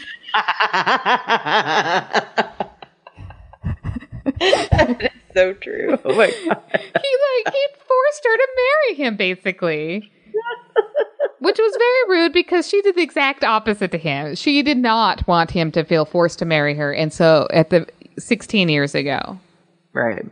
so Sorry.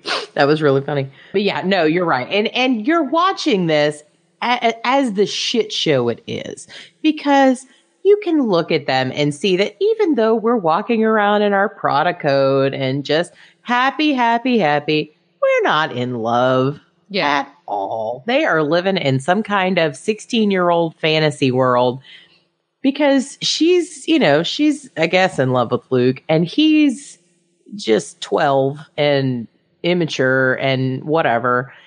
It's just not, you know, it's just not going to last. I mean, from the the argument of I'm going to put a flat screen TV in here, and she's like, "No, you're not. Why would we want a TV that's larger than a bread box? Because that's insane. We like our little black and white tube TV. Come on." yeah You just know it's going downhill from there. And that that I guess is the beginning of season seven. And- yeah. And I guess season season seven is when the original writers or the ri- original directors left the mm-hmm. show. And so now they've just like that whole that whole season just blows nuts. yeah It is terrible. Everything about it is awful. It's all angsty. There's like no exciting. The only thing that's exciting or happy, I think that's around the time that Lane has her twins. yeah that was cute I actually thought that was hysterical because she told Rory, she's like, we did it one time and it was awful. I'm never doing it again. Totally her mother. Mm-hmm. She like totally turns into Mrs. Kim because you know Mrs. Kim never once did it after having Lane. Like that, was it. Yeah, that's what she said. That was funny. And I'm like, poor, poor Zach. He's a really good guy. Yeah, he Her was a he was a super good guy. he was totally the Shaggy of that Scooby gang, but he he turned out to be a really good guy. Mm-hmm. I liked him. And you know what's funny is like his character in True Blood. I watched all these episodes. I had no idea they were the same character because like that dude got old like fast. Just so know. well, if you live, you know, he kind of looks like he might be the kind of guy who would live a hard life, but. Yep. So uh, yeah, we come down to the end of it. Rory is looking like she's actually going to graduate Yale.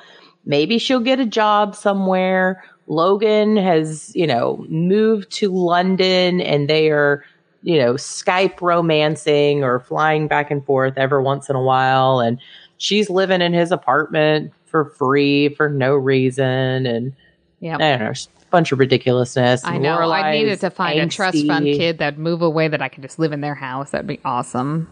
That would be amazing. Are you kidding me? I would squat Especially that life. house. Oh, it's beautiful. I couldn't afford the mm. utility bills on those things. Nope. But she didn't have to pay that, so she could do what she wanted. Yep. Because it's Rory, and she's never had to work for anything in her entire fucking life. Nope. Um, Yeah, so she's having, you know, she's doing her thing. She's getting ready for graduation, trying to decide what she's going to do. Is she going to go on to graduate school of some kind? Is she going to try to get a job as a journalist? Is she going to run off and be with Logan? What's going to happen? Lorelai is, in, you know, ending things with Christopher and passive aggressively walking past the diner and side eyes and all this stuff. And, you know, so it's coming down to the end and we're getting to like Laurel or uh, Rory's graduation. And I guess did Logan ask her to marry him? I can't Yeah, really remember. at the graduation party in front of all of the family, so it made it super awkward.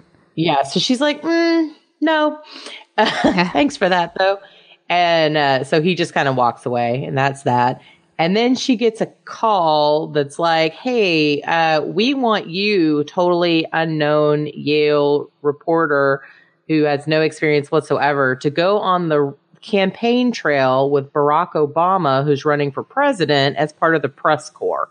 Like, Yeah. well, that's the most not going to happen internship after your graduation to ever happen, but whatever. Yeah. Well, I mean, it was a, it was a web magazine, and back then, web magazines were not as big and influential as they are now.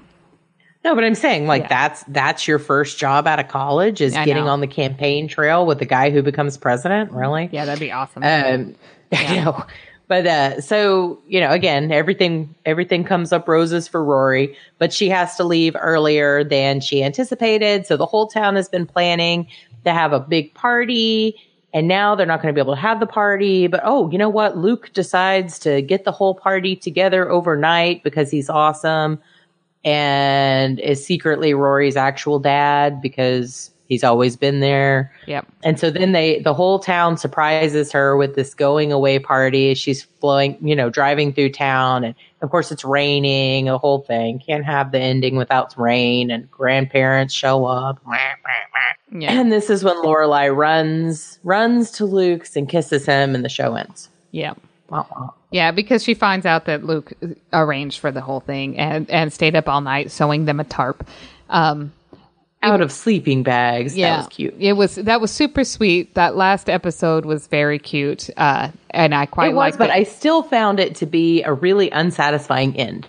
You know what I mean? Like, mm, like it was Yeah. still. I just I need a little bit more than that. So I know, but I did like that we got a lot of the town in there because the town is the best part Oh, about the show. Y- exactly that town. I want to live in that town mm-hmm. all day, every day, because apparently you don't need to have to actually have a job to live there Nope. or be able to afford to live there and do all of these things. I have never, I've never seen a town that is so interested in festivals and decorating and everything stars like the whole town is. A, I think it's a cult. I don't tiny under- little cult. It must be because I don't understand. Like, obviously, they get their tax revenue comes from all of those people because although they claim to be a tourist place, you never see tourists. It's never crowded. Very rare. The only place you ever see tourists is at Mrs. Kim's antique shop, and it's always like one person. Yeah, weird. I'm like weird, and I'm like I think it's really weird. Like th- there's several episodes where like Emily and Richard decide to go, you know, like antique mm-hmm. hunting in Stars Hollow because it's adorable and we've never been here before, even though our daughters lived here for 17 years. You're mm-hmm. like, mm. Yeah. what? Yep. Yeah. So Yeah. Well, okay. What did, so what did the uh, our fellow friends say about? They asked some questions about Gilmore Uh, Girls. yeah, I did have some questions asked, and like I said, some of them were silly because most of the people in our castaways groups are dudes. So theirs were like, "Where does Happy fit into the Gilmore family?" And I said, "He's the baby daddy." Uh, they said, uh, I don't remember who said what. Anyway, but I did get one actual question, and this was from Izzy over at Everything I Learned from Movies, who I actually recorded with the other night. So listen to their show for that one; it'll be fun. Uh, and her question is, and this I I had I had to look this up because it's been a really long time since I've seen it, and apparently it was like the world's hardest trivia question on Gilmore Girls, and like nobody ever gets it. So the question is, what was Hep Alien's slogan? And do you actually remember Hep Alien? I remember Hep Alien. I have no idea what their slogan was. Yeah, so Hep Alien is Lane's band. It's uh, Lane and Zach and uh, uh, what is it? Brian and uh, The guy Gil, from- yeah, Gil. which is Sebastian Bach. Uh, and Hep Alien is their their little garage band that they play. So again, I had to Google this because I did not remember it at all. I none of it, and it was like Hep Alien. We're out there. Oh, that's a cool. that's That's, a a, that's a cool slogan. Yeah, I like it. So Izzy, there's your answer. And uh, no, I didn't know it. I googled it. So there you go. Yeah. Um, she did have a question for the other shows, but so we'll get to that next time we do a show about Okay. this. All right. About, I'm sorry, there's one character that we have not talked about who I think is a really integral part of the show and gets no love for it. Sookie. is Paris Geller. Well, Oh. Sookie too. Okay, Paris and Sookie. Okay, both of them. Rory, Rory and Rory's like right hand women, and they are so much more interesting than the actual characters Yeah.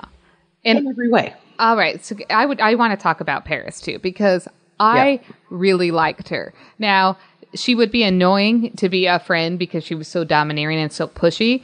But I Mm-hmm. liked the fact that she was unapologetic about it. Like she was like, "This is what I want, and this is what we're gonna do," and you know, she didn't cower to anybody.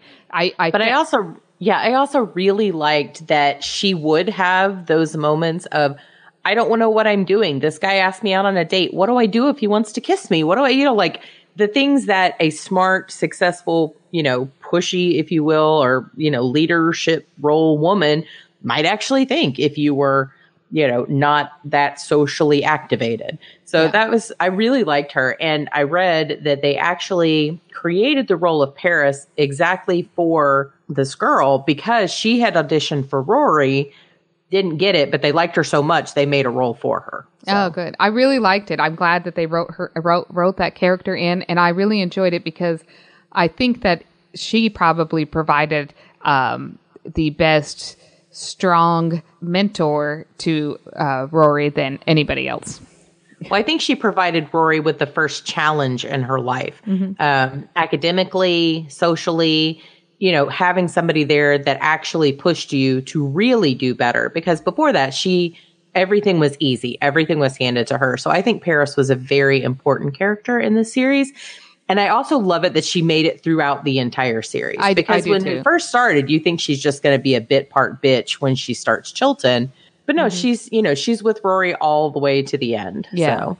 I, I did. cool. I like that, and I'm glad that you mentioned that about her. Uh, that she was a she was a real challenge for her because yeah, everything was handed to Rory. She doesn't really know what struggle is. Like her her mom actually knows more struggle than um, Paris or than I'm sorry than Rory. Oh, But- absolutely. Her but- mom did struggle. Yeah. She's never had to struggle. Yeah, but I did enjoy also though that um, the same thing can be said for Paris that Rory gave her a struggle when nobody else did. Absolutely. Well, that's why they were good. Like their relationship is stronger than R- Rory's relationship with any of the guys that she dated. Like theirs is much more healthy most of the time, challenging because they have a healthy enough. I mean, there was some definite venom back and forth between them in their like prep school days for a little bit, but they also again challenged each other. And even like when paris is like i'm going to become the student body president and she's like shit i can't win this without rory because rory's nice and everybody likes her because i'm a bitch and nobody likes me. I'm competent and i'm intelligent and i can do the job but nobody wants me to do the job because they're afraid of me. Yeah. so it's like they understood that, you know, they both had their strengths and their weaknesses and they complemented each other really well to make a good team going forward. So it wasn't they couldn't really just be one one entity because it's not well rounded enough to be one one. They needed they needed more. So Yeah, I like that, and I like um, uh, that. Yeah, they they stayed together the whole time, and I did like that. Uh, Rory did get into Harvard, and the little meltdown that she had. I thought that was fun. you know, she- I mean, Yeah, she- Paris. great. Paris never lied. She never, you know, softened any blows. She always told you exactly what you, uh, what, what the facts were, whether or not you wanted to hear them or not. So, um, Yep. she would be a pain in the ass to be a friend with. But I But think you also need a friend like that in Yeah. your life. Yeah. At, you know, especially at crucial points when you're making really terrible decisions Mm-hmm. because they call you on your bullshit. Yeah. You know, you need someone who said, when you're like, you know what? I just went and slept with my high school sweetheart, even though he's married, but he was my first love. So I'm totally entitled. Then they're like, bitch, you're full of shit. Yeah. Like what you did was dumb. It's not going to work out. He's not going to leave his wife. And even if he did, you don't want him.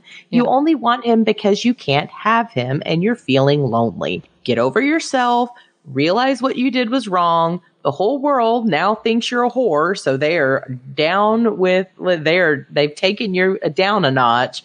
Now it's time to pick up the pieces and move on. Yeah. All right, let's talk about Sookie then, because Oh my God. I love Sookie. I did too. And I mean, she was cute from the beginning, and you know, obviously it's Melissa McCarthy who's a comedic genius, but she really just played a down to earth, uh, quirky. You're right, but she Yeah. real- Well, I knew her from Mike and Molly before watching this. I mean, I this loved was, her in that, yeah. I think this was one of her first kind of major roles. Like she did a ton of theater work and improv work and stuff for years and years. And I think this may have been one of her like really big breaks was Gilmore Girls.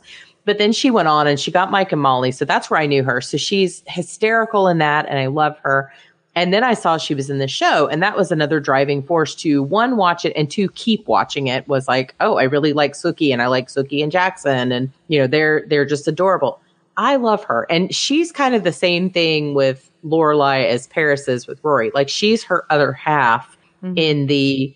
Mm, uh, yes, I will tell you, you look pretty, and I will tell you that this person is in love with you, and I will also tell you that you need to stop being stupid and doing whatever. But she did it in like a really gentle way. Plus, Yeah. she's just funny, and I love that they made her like like this amazing chef, but she's also super accident prone. So she's going to set the kitchen on fire while she's creating all this genius, and there's havoc everywhere. So you've got a lot of physical comedy going on. Amazing. yeah. I know. I really, I really liked her, and I like Michelle too. He was funny. Um, Oh, Michelle is hysterical. Yeah. Michelle is Michelle and Suki together are basically Paris. If you think I would it. love Like, a spin got- off with them too. Yeah, so I, I love Michelle. He's really good. He's he's the guy at work who says everything you want to say but don't. Yeah. like that's that's who he is, and he's awesome. Yeah, I, re- I really enjoy him. Um, but let's. I guess we could do our final thoughts on the the series since we're creeping up quite a long time now. Yeah, it's it's been a while, but that's okay. It's a it's a seven season series. You can't talk about that in ten minutes. And I'm sorry, Jazz. I know you haven't made it past the thirty minute mark, or you've listened to it for like twelve days in a row to get to this point. But uh, that's our friend at High Expectation Podcast in New Zealand who likes thirty minute shows. I, we never make that mark ever. Yeah. But no, okay. So final thoughts on Gilmore Girls. Um, well, well, let's say intermediate final thoughts because I'll have more final final thoughts once we can then bring the revival back into it. yeah, hmm that's a that's a very good point. Yeah. So overall, what do you think of the show? I enjoyed the show, but I I didn't enjoy it because of the main two characters. I enjoyed it because of every other character. you enjoy it, but in spite of. I know that's really sad. It's like you know I, I know. It's like I would watch a day in the life of Stars Hollow. I would probably just watch their online traffic cams. Like that would be entertaining. See what They don't what have John traffic. Kirk is working. Well, of course they don't. but, everybody you know. just well, walks- they got a light. I know. Everybody just walks across the street without looking up or anything. I'm like, just you're you're just well, until they got that light that one time. Yeah. And it had to be timed for Stars Hollow's oldest and slowest resident, who was like 123 years old. And you're like, yeah, I'm I'm out of here. Yeah. Can't do it. So yeah, I, I agree with you on this. Like this is a show that I I really enjoy. I just don't think I enjoy it for the same reason other people do. So a lot of people, you know, people watch the show. They love Lorelai. They love Rory. I love the show. I love I love all of the other characters. I love Emily. I love Sookie. I love Michelle. All of these ones. This is a show that I will put on in the background. You know, like if I have like if I'm reading a book and I just need some background noise, I will put this on and have it just run and play. And I'm okay with that. Like it's it's one like I said, I've seen the whole series two times through completely and I'm about halfway through it for a third time. But it's not something I watch every day or even every month. It's just every once in a while I'm like, meh, that sounds good. We'll turn that on. So All right. Well, that sounds good. I do have, uh, you know, our famous internet comments. This time I did picked a one star review for our in context internet comment. And it adds more questions than it answers. Okay. It says, show is lame, but old bags love it. So that's the that's the title of the said review. It says, I hate it, but I bought for my old neighbor's wife who loves it. So I give it one star because I can say the show blows, and his wife gave it a 10 star as she loves it. Go figure. I guess just buy it for your old bag lady. See? so wait, why are you buying your old neighbor's wife uh, DVDs? Or you know, this was a DVD of the Gilmore Girls. You know, Cause it's not just his old bag lady. He's bagging the old lady. but why would you refer to your old lady as your old neighbor's wife? Because he's bagging his neighbor's wife.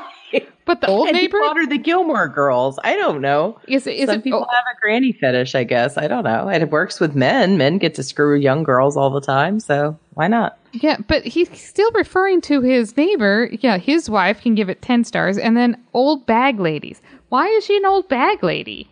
I don't know. Why is he spending 70 bucks buying it on Amazon for? I don't know. I don't know if that's how much it costs, but probably. It's a seven, seven season run. You would think it would be at least, I don't know, 30 or 40. Yeah. Maybe more. Yep. So anyway, there you go. Thank you, internets, for that beautiful review. Yes, that was that was wonderful. Do you have any kind of uh, bitch of the week other than what we've already been bitching about? no, I think I su- sufficiently bitched this week. Yeah, I think we're good. All right. So make sure that you are following us on all of our social media again. So if you've lasted this long, go hit us up on Twitter. Oh, exciting news. I'm not sure if you really noticed this or not yet. Uh, we have crossed now the 3,000 follower on Twitter mark. So yay. Yay, everybody. we we've been uh, working to get involved and get engaged and get a lot more followers and hopefully that will somewhat translate to listeners i'm sure there's more than 12 of you now which is awesome Yeah. uh, and uh, i mean a few more anyway and so again we're on twitter at nerdy bitches pod and we are on instagram pinterest uh, at Nerdy, Nerdy bitches. Bitches? Yep. And then on Facebook, we actually have a Facebook page and a Facebook discussion group. Now, the discussion group is a closed group because we try to keep the trolls out. So if you're interested in that, uh, the information is on the Facebook page. You can send a request, answer a couple questions just to make sure you're not, you know, a total douchebag and come on and hang out with us because we will be talking a lot about what's going on coming up with Comicpalooza. Also, as uh, our Patreon is increasing, we will be having things, you know, specials for Patreon members on there. And that's going to be kind of gateways to all of this. So make sure you're following us. And of course, if you ever want to contact us directly, just send us a quick email at contact us at nerdybitches.com and we will get back to you. So Yep. Uh, so we'll see you soon and listen in for some exciting Comicpalooza news. absolutely. See you guys next time.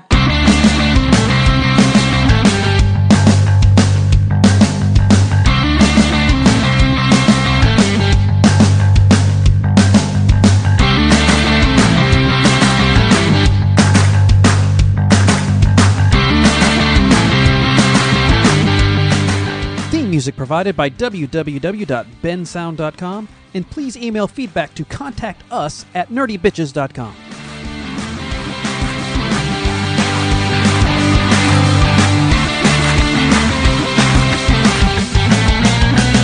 What the fuck? That's passive aggressive bullshit.